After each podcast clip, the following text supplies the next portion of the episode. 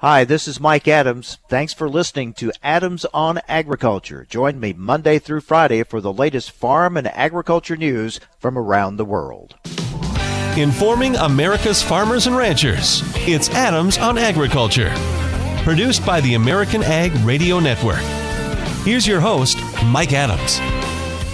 Hello, everyone. Welcome to Adams on Agriculture. Thank you for joining us and letting us be part of your day. We always appreciate that, and we have a lot to talk about today. Busy, busy program. I'm going to cover a lot of ground. The markets are hot. China's buying more, and we'll talk about that with the lead analyst for DTN, Todd Hultman.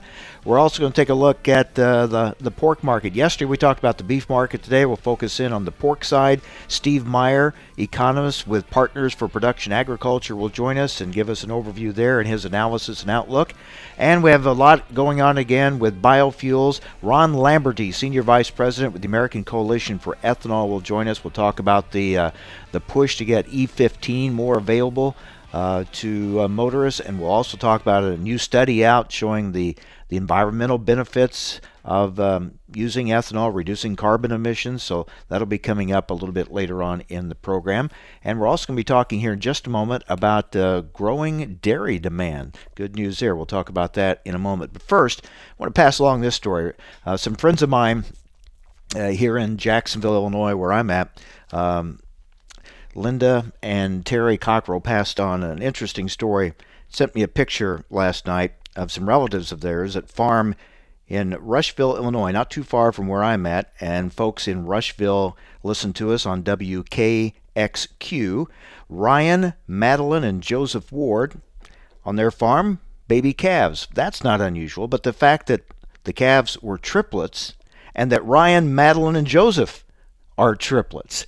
Pretty neat picture of the three of them holding the three newborn calves. That's a that's a pretty neat picture. Triplets with triplet calves. So, uh, congratulations, Ryan, Madeline, and Joseph Ward in Rushville, Illinois. That's uh, something you just don't see every day, that's for sure. All right, uh, joining me now, Peter Vitaliano, Chief Economist for the National Milk Producers Federation. Peter, good to talk with you. Um, you're not one of triplets, are you? You're not. You're not a triplet, are you? Nope, I'm an only one. Well, not an okay. only child, but uh, only one at that at that time. I, I was going to say, I'm not sure we were, um, if we could handle three of you, you know? I'm not sure I could handle three of me either. hey, let's talk about dairy demand, Peter. I mean, when we look at 2020 and all the challenges and the headwinds, uh, there were some positives, and we've seen an increase in dairy demand, haven't we? Yes, we've uh, we we had the most information on the uh, the retail sector of purchases for mostly at-home use in supermarkets, and you saw the recent dairy define from this week that uh, yes had, had a lot of good numbers. Uh, people were uh, staying more at home and eating more at home, and so that was naturally up. Uh, the rate had been sort of uh, decreasing a little bit over time, but you got to keep in mind that the retail uh, supermarket um, channel is only one way that dairy products reach consumers. Uh, we've got food service, uh, which has been down, obviously, uh, during the pandemic years, and uh, institutional, things like schools, uh, also affected. Um, and last year, we had a, a major new outlet, uh, government purchases through the food box and other food assistance programs to make up for a lot of that lost food service demand was was a major influence last year, and then exports. And to kind of sum it up, uh, retail is up, uh, exports were up very much, uh, and the others tended to be tended to be uh, as as well as the uh, you know government purchases, but uh, food service and institutional was down. The way to, to wrap that all up in a couple of simple numbers using USDA's what what are called commercial disappearance numbers that take all that into consideration on a total milk equivalent basis give you a couple of numbers. Year to date through last November, domestic consumption in all channels was down about 1%. Um, uh, consumption in um, all areas, including exports and domestic, was up by a little over 1%. But milk production was up 1.7% at that same time. A more recent snapshot, September through November, production up uh, two and a half percent, domestic consumption up one and a half percent, um, exports up six and total consumption, domestic and exports, up to uh, 2.2 percent. We are um, so consumption is is doing well, but production is doing better, unfortunately, and that's keeping some downward pressure on prices at the moment. Yeah, that's that's an ongoing challenge, that's for sure. What about fluid milk sales? They have been uh, you, you, a struggle in recent years. Are we seeing any improvement in that area? They were up uh, toward the beginning of this per- of the period. Um, you know, the the last spring, the early months of the shutdown. Uh, on a year-to-date basis, let me grab that. Um, yeah, they were they were up by um, uh, year-to-date um, up by almost one percent. Uh, actually, during July, they reached up uh, one and a half one percent for the year to date, uh, and that was following many years of being down significantly. But that's been uh, dropping again. The most recent three months, September to November, they were down uh, 2.4 percent. So they they're tending to revert a little bit back to their their longer term pattern in recent years. Okay, so we need to drink more milk. What about the cheese? Uh, total cheese, um, again on a year year to date basis, um, it was a little it was a little bit soft. It was down basically down uh, uh, half a percent for um, year to date through November, but it was quite different. Um, American type cheese uh, was up uh, domestically, um, and basically we don't export that much American type cheese, so this is kind of the you know the the, the ball game. Uh, domestic consumption year to date through November last year was up uh, seven tenths of a percent. Uh, but other type cheese, um, a lot of it mozzarella and food service, was down 1.4 percent. So that's what netted out to that down overall in all cheese varieties, down a half percent. So cheese, cheese really needs to have a recovery in food service to get back to where it needs to be. All right, so um, the the picture kind of mixed, but uh, overall, considering the the challenges of 2020, I guess not too bad. But uh, hopefully, it'll be a better 2021. We'll we'll hope so.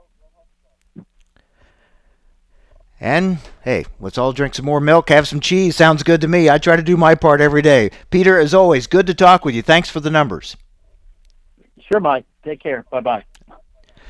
That's Chief Economist for the National Milk Producers Federation, Peter Vitaliano. Getting schools back open, that'll that should help uh, milk consumption as well, and hopefully we'll see uh, more and more of them get open here in 2021. All right, coming up next, we switch to ethanol, uh, the push to get E15 more available to motorists across the country, and a new study out again showing the climate benefits, the environmental benefits of using ethanol, lowering those uh, carbon emissions. We'll get the latest on that from Ron Lamberty with the American Coalition for Ethanol. That's next on AOA.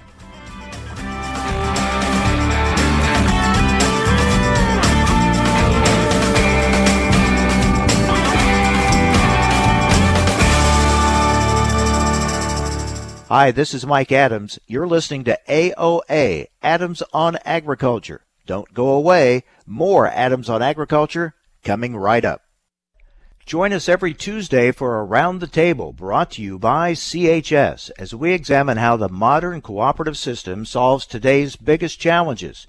We'll be talking to CHS experts and farmers and ranchers just like you, and we'll learn how cooperatives apply innovation and technology to help co-op owners get more value every day. So join us for Around the Table every Tuesday or visit cooperativeownership.com to learn more. Recently on Adams on Agriculture, Steve Censky joins us. He is the CEO of the American Soybean Association. Most of us, I'm sure, have no idea of how many different things USDA is responsible for, the complexity of the agency and of these positions, such as deputy secretary. Kind of give us an idea of how broad a scope that is. It really is. USDA touches almost everything that every American does whether it is the nutrition that is provided and the dietary guidelines that are developed, the food assistance that's provided there, meat and poultry inspection, commodity grading, fruits, vegetables, as well as meat product and their marketing, and then of course farm safety net programs, our lending programs, and the support for farmers. But then it continues on from there for rural communities, sewer and water loans, also going on, of course, to our conservation programs, and then the U.S. Forest Service. For the information important to rural America, join us on Adams on Agriculture.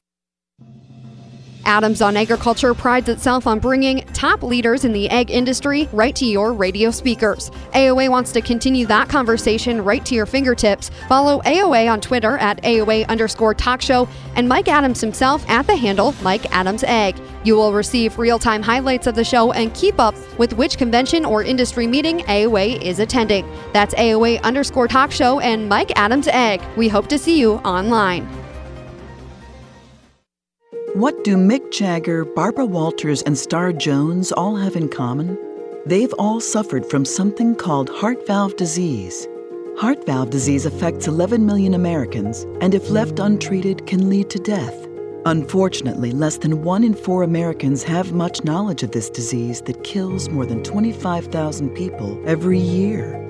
The good news is that if heart valve disease is treated, patients can recover and live long, happy, and productive lives. But in order to treat heart valve disease, you need to know if you have it. If you or your loved ones are over the age of 65, have been treated with radiation to the chest, have been diagnosed with a heart murmur, or have a history of heart disease, it's time to listen to your heart. Ask your doctor today about screening for heart valve disease.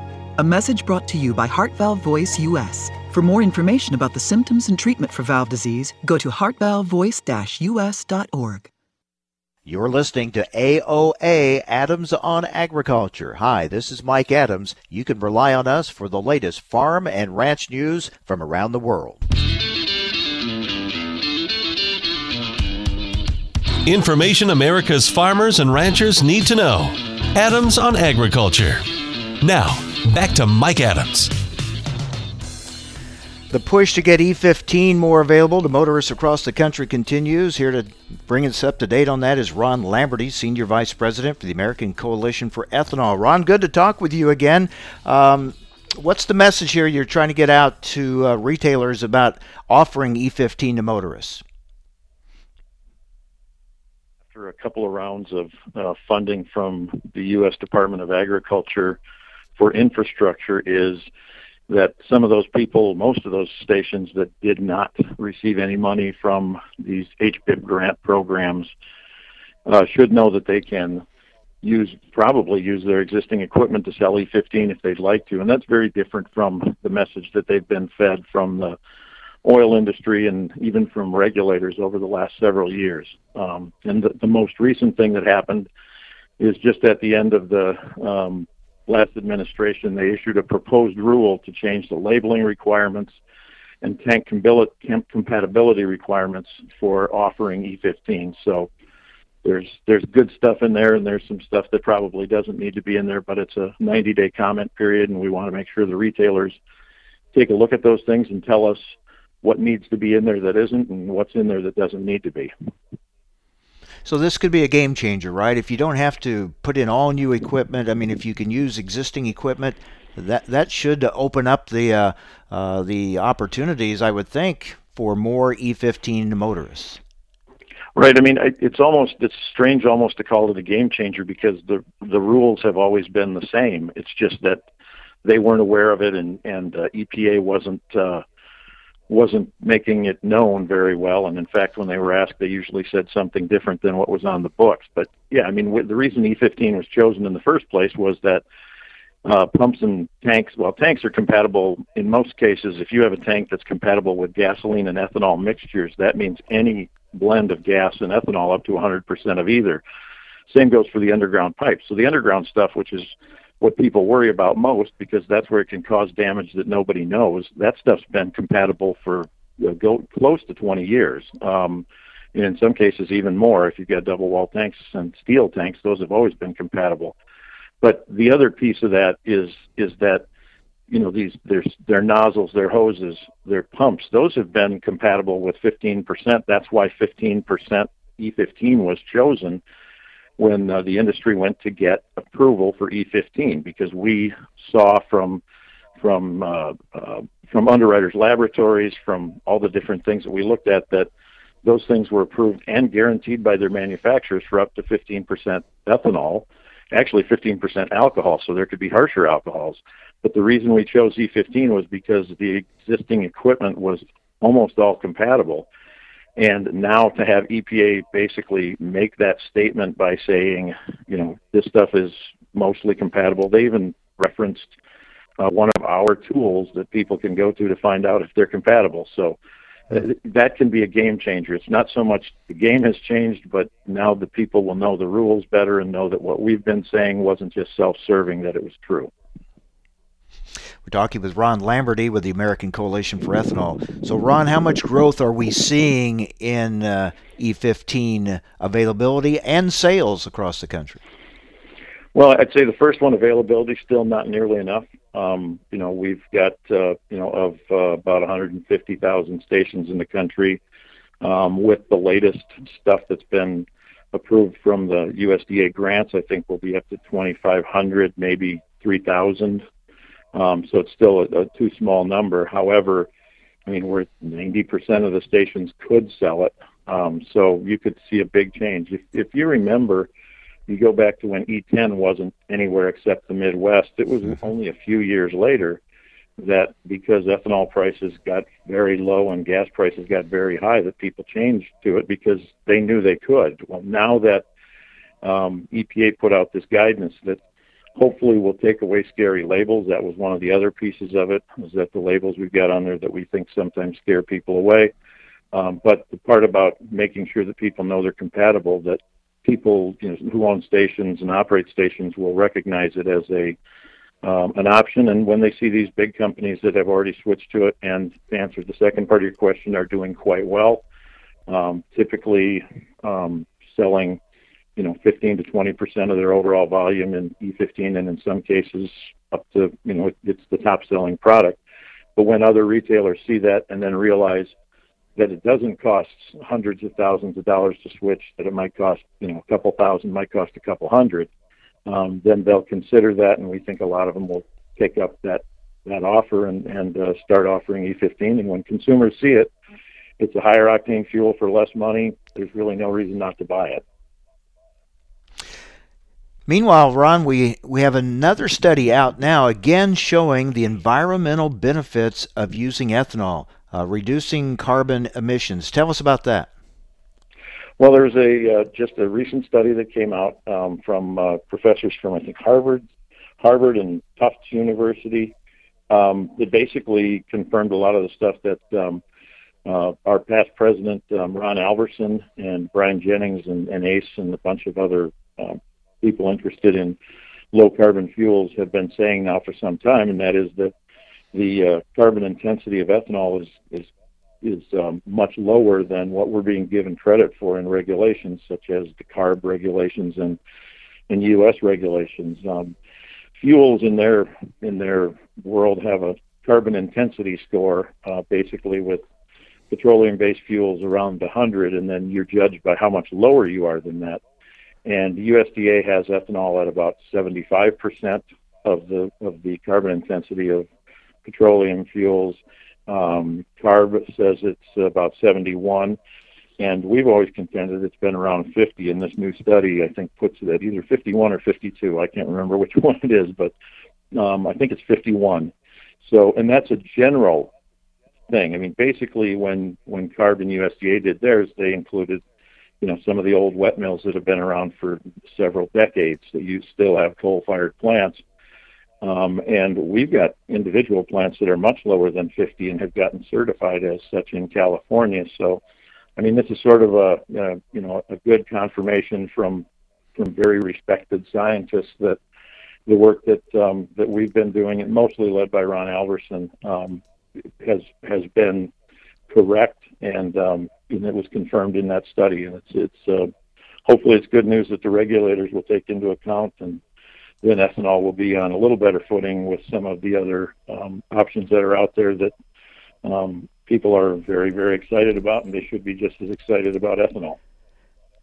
And especially at this time when this new administration is is basically saying to agriculture, uh, show us how um, you are taking care of these environmental issues. Show right. us how you are producing carbon reductions, and show us how you are addressing this issue, which is very much uh, obviously a, a, point of emphasis for this new administration and this new Congress. This is an important story for the biofuels industry to be telling. Right, and I think you know you go. The reason Ron was involved in it is because Ron Alverson was involved in it. Because many years back, he'd monitor his soil carbon and noticed it was going up when he was you know doing corn on corn on corn, and what he finally figured out was something that's one of those at some one of these seminars that I took a long time ago where a guy referred to blinding flashes of the obvious. And when when Ron explained to me, he said, you know, there's a corn plant underground too, and when the corn's done growing, that corn turns into carbon. So it truly is a corn plant takes carbon out of the air and puts it in the soil.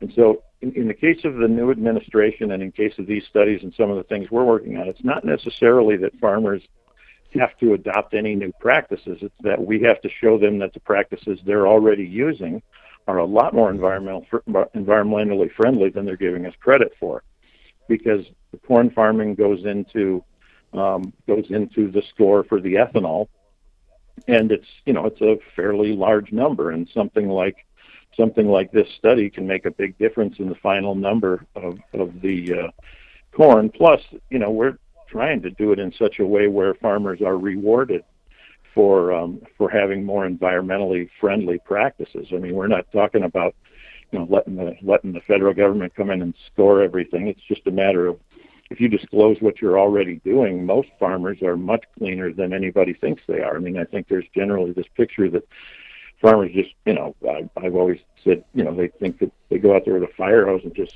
put fertilizer on everything and don't really care where anything is. They don't have any idea that you know these guys care about their soil. It's their office. It's their main plant. Uh, they take care of that stuff. So a lot of it is just documenting that for people that then document yep. the score of our fuel. And I think what they'll find, what we know what they'll find, is that it's cleaner fuel than they thought it was. Yep, got to get that message across. Hopefully they will uh, they will listen. All right, Ron, thank you very much. Always good to talk with you. Thanks. Thanks, Mike. Take care. Ron Lamberty, Senior Vice President with the American Coalition for Ethanol. Stay with us. You're listening to AOA.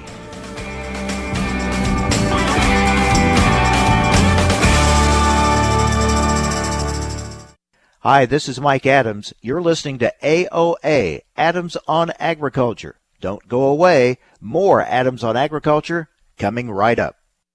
What kitchen gadget is so essential to food safety that no home should be without it? I'm registered dietitian nutritionist Toby Smithson. A food thermometer isn't just for meat and poultry. It will help you avoid food poisoning from egg dishes, casseroles, and leftovers by ensuring they're fully cooked by reaching a safe minimum internal temperature. Heat leftovers and casseroles to at least 165 degrees and egg dishes to at least 160 degrees. You'll find more food safety tips at homefoodsafety.org. Carbon monoxide is a colorless, odorless gas that can be fatal. Don't use anything indoors that burns fuel, such as gasoline powered generators, camp stoves and lanterns, or charcoal grills. Opening doors and windows or using fans isn't enough. Have your vents and chimneys checked to make sure water heater and gas furnace exhausts aren't blocked. If you feel sick, dizzy, or weak while using a generator, get to fresh air right away. From the U.S. Environmental Protection Agency.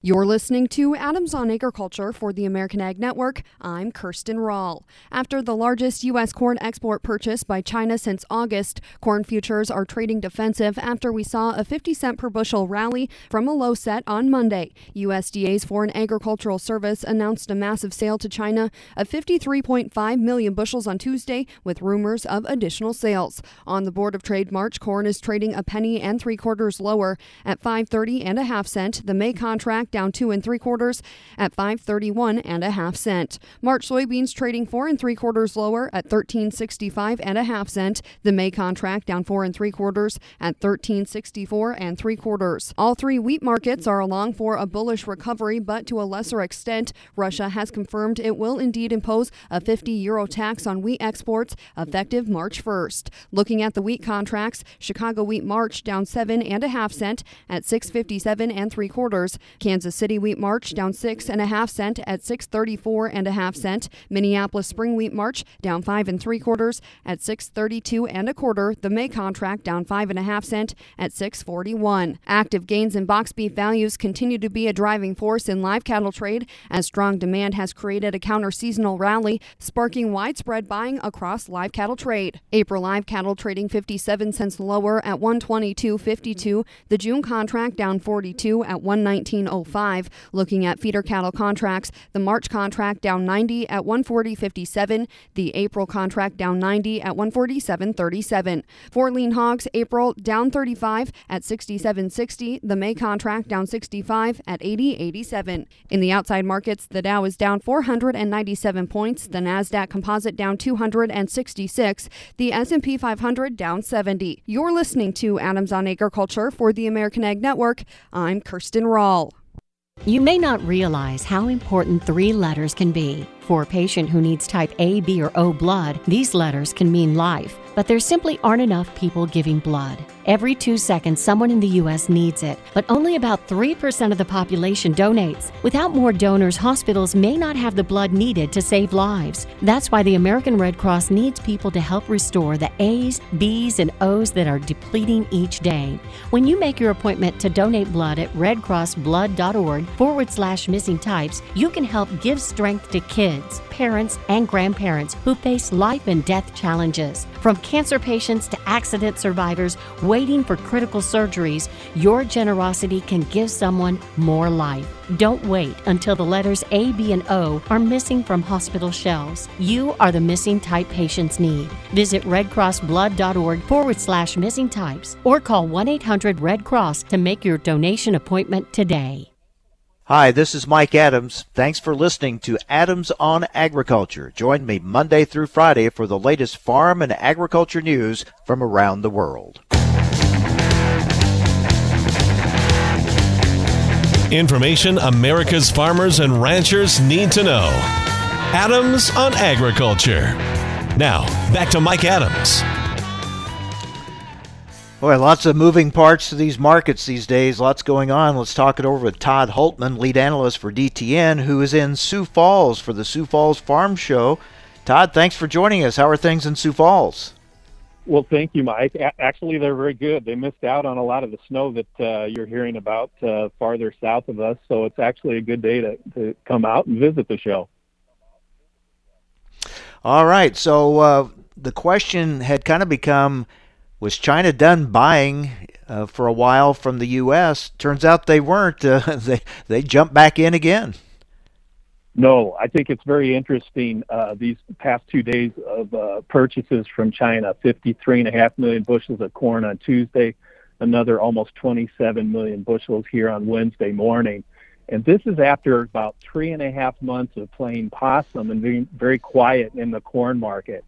I just uh, think it's very interesting that obviously they're not going to make it easy for us to outguess uh, what they're going to do and uh, that remains uh, very tough even moving forward. But the one clue that we continue to have, uh, which makes me suspect that there's probably more purchases ahead, is that we can see the corn price on the Dalian exchange uh, still quite high.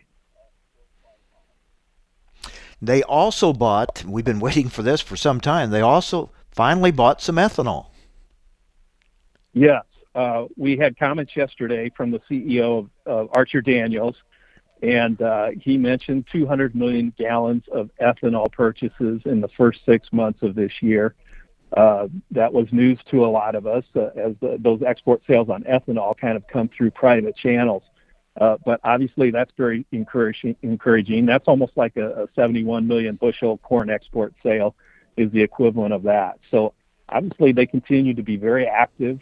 And uh, it's not just uh, corn, and obviously we've known about beans. They're also becoming more active in wheat. So in general, we see we continue to see a picture of a country that is uh, desperately in need of more feed grain and oil seeds. So you think it's really is based on need. There have been some specula- some speculation that they're just trying to. It's a goodwill gesture to try to get off on the right foot with the new Biden administration. But you think it's a, a really a need that they have, and is why they're making these purchases. Yeah, I, I, I think their motives t- uh, tend to be very practical and according to their needs. I, I'm, uh, I, I don't uh, suspect, I guess, the the political slant of things uh, as much. And uh, it, it, frankly, at these higher prices, if China didn't need it, I don't think they'd be buying it. I think that's fair to say. Mm-hmm. Yeah, that's a good point. We're talking with Todd Hultman, lead analyst for DTN. Meanwhile, we're watching closely uh, uh, South America. It looks like their weather has improved. What about their crop prospects? What are you thinking there? Well, overall, the Brazil soybean crop looks very good, and, and it seems to be a wide consensus that we're going to have a record crop somewhere around 131 to 133 million metric ton, uh, which is a new record by far. The hangup right now is that there's heavy rains in the forecast for southern Brazil the next few days, and those heavy rains are uh, apt to delay harvest activity even further. If, if you recall, that soybean crop got a little later started on the planting this year because mm-hmm. things were dry early. So uh, their their late date is uh, being pushed a little farther ahead even. So that's interesting. Uh, usually we think rain in South America might be bad for us and for the markets, but it's delaying harvest, which was already delayed. So that extends our window a little longer, doesn't it? Yeah, it gives us just a few more days of uh, being open for business as far as making more soybean uh, sales available here. And uh, you're, you're right. Rain is typically uh, generally works against us. And in the case of Argentina, I should mention they've got much better rains the past week or so and uh, so their their crop conditions have at least stabilized where they were looking drier earlier. So it's kind of interesting. We've kind of been wondering what would stop our rally, and one part of that would be China stop buying. Well, they're still buying, and another would be big crop coming in from South America that's delayed. So, are we saying the rally can continue a while longer? You think that it will continue a while longer? Well, yeah, I continue to say this continues to be a very bullish, dynamic type market. Uh, even the sell-off that we had late last week, I think it shook a lot of non-commercials out of the market, but it certainly didn't do anything to help uh, ration price demand any further. So uh, we we are seeing. I, I expect slower crush activity in the month of January. We have seen crush incentives uh, fall in relation to the higher soybean price. But as you say, on the term of the export sales front, we just don't see any end uh, to the sales interest yet for soybeans. And, and for that reason, we continue to have extremely tight supplies. And even with Brazil's big harvest on the way, that should ease our demand pressures uh, temporarily. But uh, it really doesn't get us out of the bind that we're going to be in of having very tight supplies all through summer. Yeah, that's interesting because at some point you figure high prices slow slow sales down, but we haven't hit that point yet, evidently. I, I, I just I don't think so. Not I, I just don't see signs of it yet. And uh, technically, we can look at the charts, and corn and soybeans have been uh, in their strong, very strong uptrend since August. It's been well described by the 30-day average, and they continue to trade above that 30-day average. So they haven't even violated an uptrend yet uh, to any significant degree. So it, it's just hard to see any sign of a top at the moment. Wow, that is interesting. And as you've as you've told us before, and we've been looking at these scenarios, it's not just soybeans. A strong picture for corn and wheat, which is always kind of uh, you know uh, up and down. Uh, what are you seeing right now for wheat? What's the picture? You know, uh, it, wheat actually is uh, the most bullish I've seen it in a long time. And of course, uh, it's getting mm-hmm. big influence from the rally in corn and soybeans. And, and of course, $5 corn helps you have $6 wheat. So that part's understandable. But we're also seeing uh, the lowest uh, supply picture for U.S. wheat supplies in six years. And uh, we learned two things this year that uh, it doesn't look like Russia has the ending stocks that are advertised in the WASDE report. And it doesn't look like China has the ending stocks that are advertised in the WASDE report. So actually, those uh, record large world uh, wheat ending stocks estimates that we've been seeing from USDA the past couple years have probably been uh, overstated, and uh, that may translate to some more export business for us uh, in the next six months or so. Just amazing how things have turned around. I, I would imagine you're having some pretty interesting conversations with farmers right now. Well, uh, you know, it, it's a mix. On on one hand, uh, nobody's complaining about the higher prices. Uh, a lot of us are uh, maybe ruined that we sold earlier in in the fall, uh, mm-hmm. not knowing the the extent of what was happening here. But uh, a lot of this, you know, we're kind of trading in a in a big black hole when it comes to understanding what's happening within the country of China. None of us, private or public uh, sources, have really a very good handle on uh, what's happening in that country. So that's really been the source of the big surprise here. Yeah, I, I understand sellers' remorse. A lot of farmers wishing they'd held on, but you have to look at, uh, you know, what price do you get, and and right now, uh, and even probably at the prices they sold at was what they would have been very happy with, right? And uh, just who nobody could see this coming. And now, when we look ahead, uh, what the focus will still will still be watching what China does, what's happening in South America, but soon the focus will be on uh, our crop year, won't it? Yes, that's right. And, and I want to say I think there is encouragement for the new crop season ahead. Now, granted, we've got all kinds of incentive to increase corn and bean acres uh, this spring if we get cooperative uh, weather on our side. But this demand bull market that we're in Mike, I don't think has an easy fix to it, and I would not be surprised if we don't see a second year of uh, very higher than normal corn and soybean prices as a result of it. I thought it was interesting that the CEO of ADM also said yesterday that he expects it to be a year and a half to two years before this market balances out. So it, it's not like a weather problem that's just going to spike higher one year and then be back down to depressed levels the next. Uh, trying to fulfill uh, China's insatiable appetite, I think, is uh, going to take longer than many of us are are uh, expecting at this point. So this rally could have some legs to it, and even yeah. when it drops back, everyone starts worrying about, wow, we've, you know, is this it? We're falling back. Even when when you get to these levels, even when the price comes down, as it has a time or two here recently, especially after what happened on Friday, uh, you're you still got to step back and look look at where we're at even on a on a down day how high the market is compared to where it was not that long ago. Yes absolutely.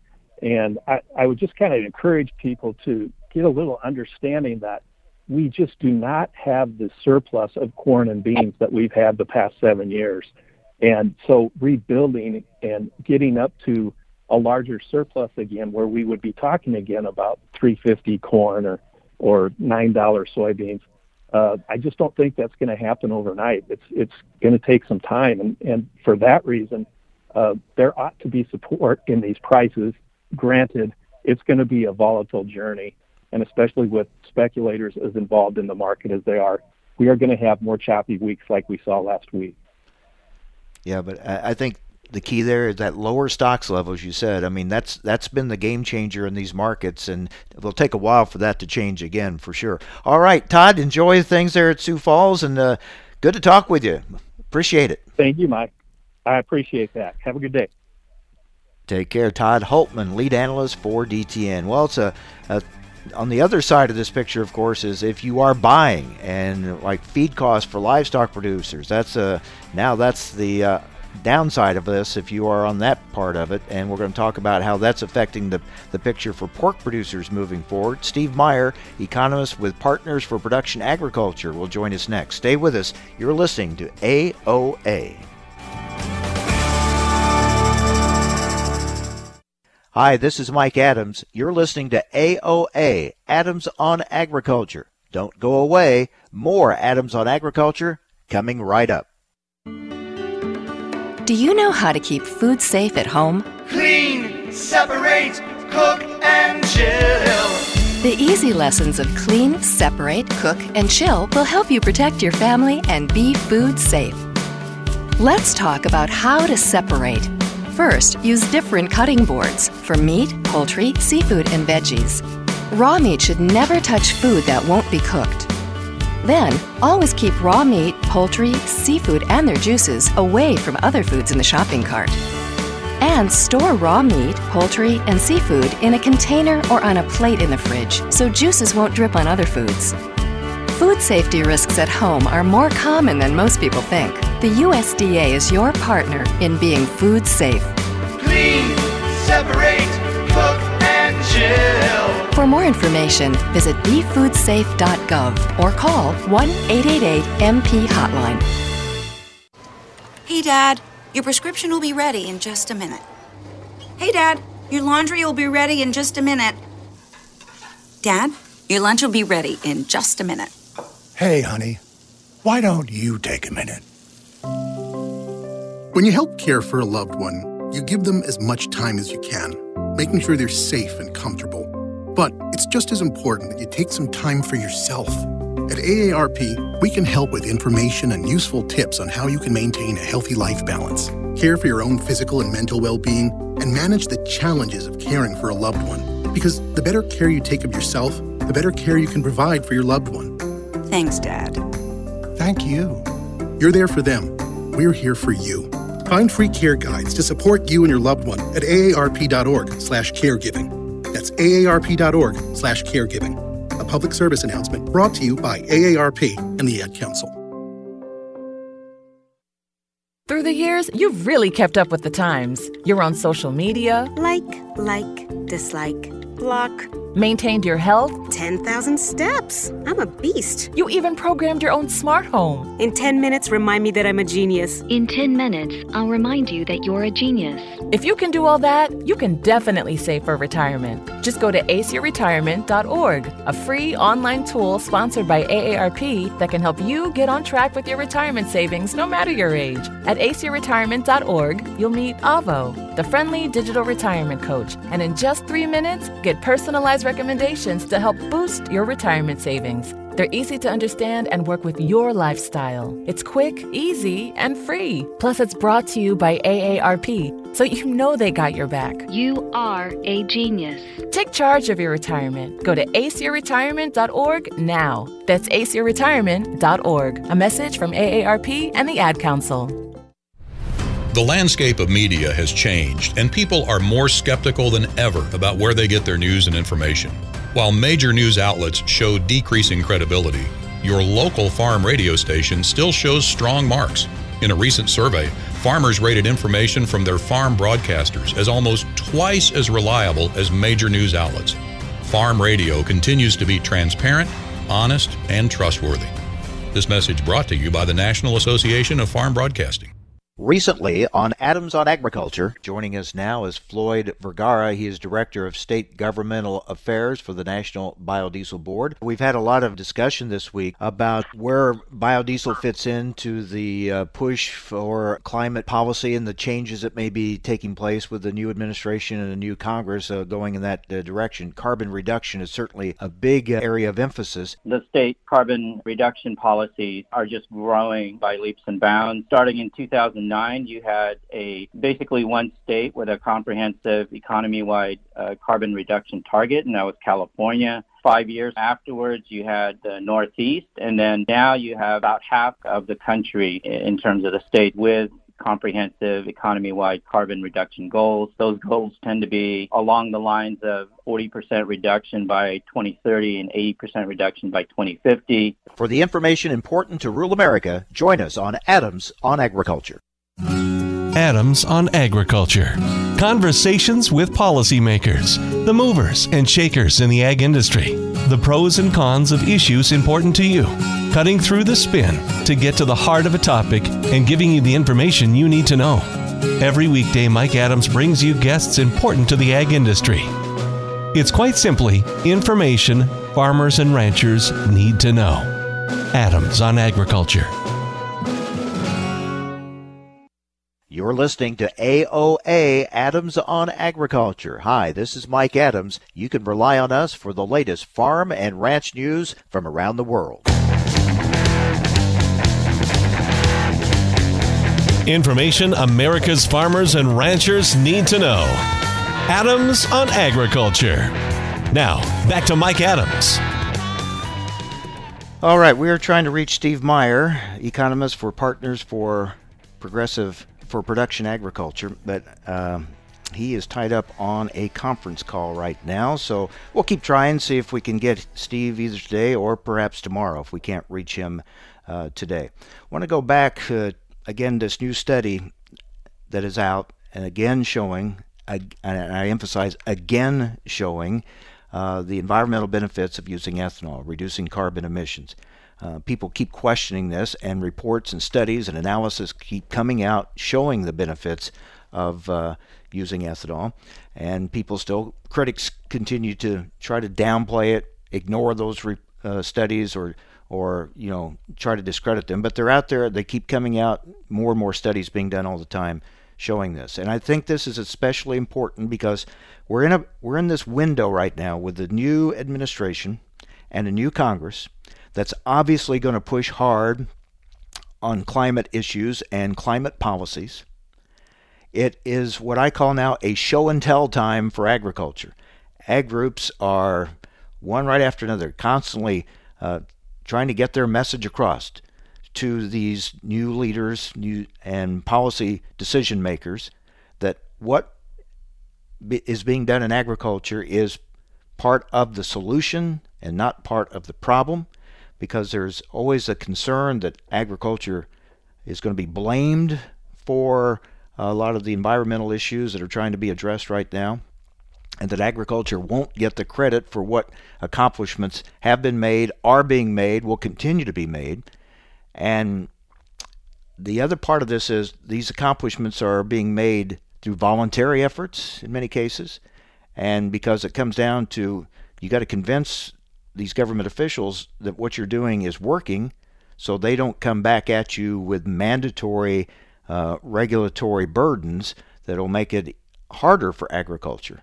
So that's why I call this show and tell time uh, ag groups going into these officials, showing them, telling them, here, hey, here's what we are doing. Here's how we are uh, helping to clean the air. Here are the practices we're using that will help these environmental issues that you are uh, addressing. And uh, it's obvious that this is the way this administration is going to go. And in fact, uh, President Biden plans to take aggressive action, we're told, to uh, deal with climate change. And he is um, signing an order uh, on this to address these issues. And part of this will be, in this order, it will be to direct the Secretary of Agriculture, which we expect eventually will be Tom Vilsack whenever that confirmation process takes place. But the order will direct the Secretary of Agriculture to collect input from farmers, ranchers, and other stakeholders on how to use federal programs to encourage adoption of climate smart agricultural practices that produce verifiable carbon reductions and sequestrations and create new sources of income and jobs for rural Americans. Well, uh, agriculture has a good story to tell in this, and that's why they are, uh, uh you know, they have been and will continue and try probably redoubling their efforts now because of all the new people in Washington D.C. to tell that story and to make their case. And I think especially in the case of biofuels, uh, that's a that's a strong message, and this latest study will be part of that message to uh, the administration and to Congress. All right, we're joined now by Steve Meyer, economist for Partners for Production Agriculture. Steve, good to talk with you. Your your thoughts on the uh, on the the pork picture, the outlook. You got higher feed costs now. What are producers looking at here in 2021? Well, it depends on which day you look at the futures market, I think. Actually, you know, we got a big help last week on the feed cost thing, but it's come back pretty strong and our our profit models still have pretty marginal profits for the best 25% of the producers and losses for the average producer for 2021 uh, based on futures markets as of yesterday. Um, you know that number had got down to uh, like uh, a dollar seventy for the best 25%. It went back up to ten dollars on Monday with the rally on lean hogs and the and the reduction on corn and soybean futures, and it's come back to about three bucks. So we think the average producer uh, would be somewhere in the minus seven range. So it's not a good outlook for this year because of feed costs. I mean, you've taken Mm-hmm. costs of production for the average producer up near 80 bucks on a carcass weight basis, and uh, that's that's the reason that the economic outlook for this year is not very good. We've seen a big rally in, in lean hog futures and uh, offering us some great pricing opportunities, I think, but. Uh, Still, the the feed cost thing. If you didn't manage some costs on corn and bean meal back in December or earlier, uh, you know, you're facing a pretty tough situation now from costs on the cost side. Yeah, perhaps. Hopefully, they locked in some prices that will help them for a while anyway. Uh, what? Are, how's things looking at the packing plants? How, how are we doing on capacity there? Uh, we're doing great. I mean, uh, the plants are operating. We still have a few plants that aren't back to where they're pre-COVID levels, but as an industry, Uh, we're pretty well. We're we're clipping right along. We had the the largest slaughter on record the first full week of this year, 2.849 million. Had the largest pork production that week, thanks to some pretty heavy hogs as well. And we're still uh, we're going to be in the two sixes this week, but I the forecast uh, according to Dave Delaney on our staff is for a two seven three or so next week. So uh, the plants are slaughtering the pigs. Uh, you know, we had some pigs backed up over the holidays because of our Friday holidays this year, and uh, I still think we're kind of working through those based on what hog weights are right now. But the plants are are, are, are clipping pretty good. We have had no real problems with coronavirus. Uh, the biggest problem we've had is some weather issues in some cases, as we did yesterday and this morning in some of the Midwest. All right, Steve. Thanks for the overview. Appreciate your time. Thank you. You bet, Mike. Thanks. Bye. Take take care, Steve Meyer, economist with Partners for Production Agriculture. And with that, we'll wrap it up. Busy show today. Coming up tomorrow, the U.S. Japan trade deal is working, and in the case of beef exports, working so well. Now the concern is we'll hit a safeguard trigger level that would uh, kick in some tariffs to protect that uh, Japanese domestic market. Would that slow things down for us? We'll talk about that and more coming up tomorrow. Hope you'll join us right here on AOA. Hi, this is Mike Adams. Thanks for listening to Adams on Agriculture. Join me Monday through Friday for the latest farm and agriculture news from around the world.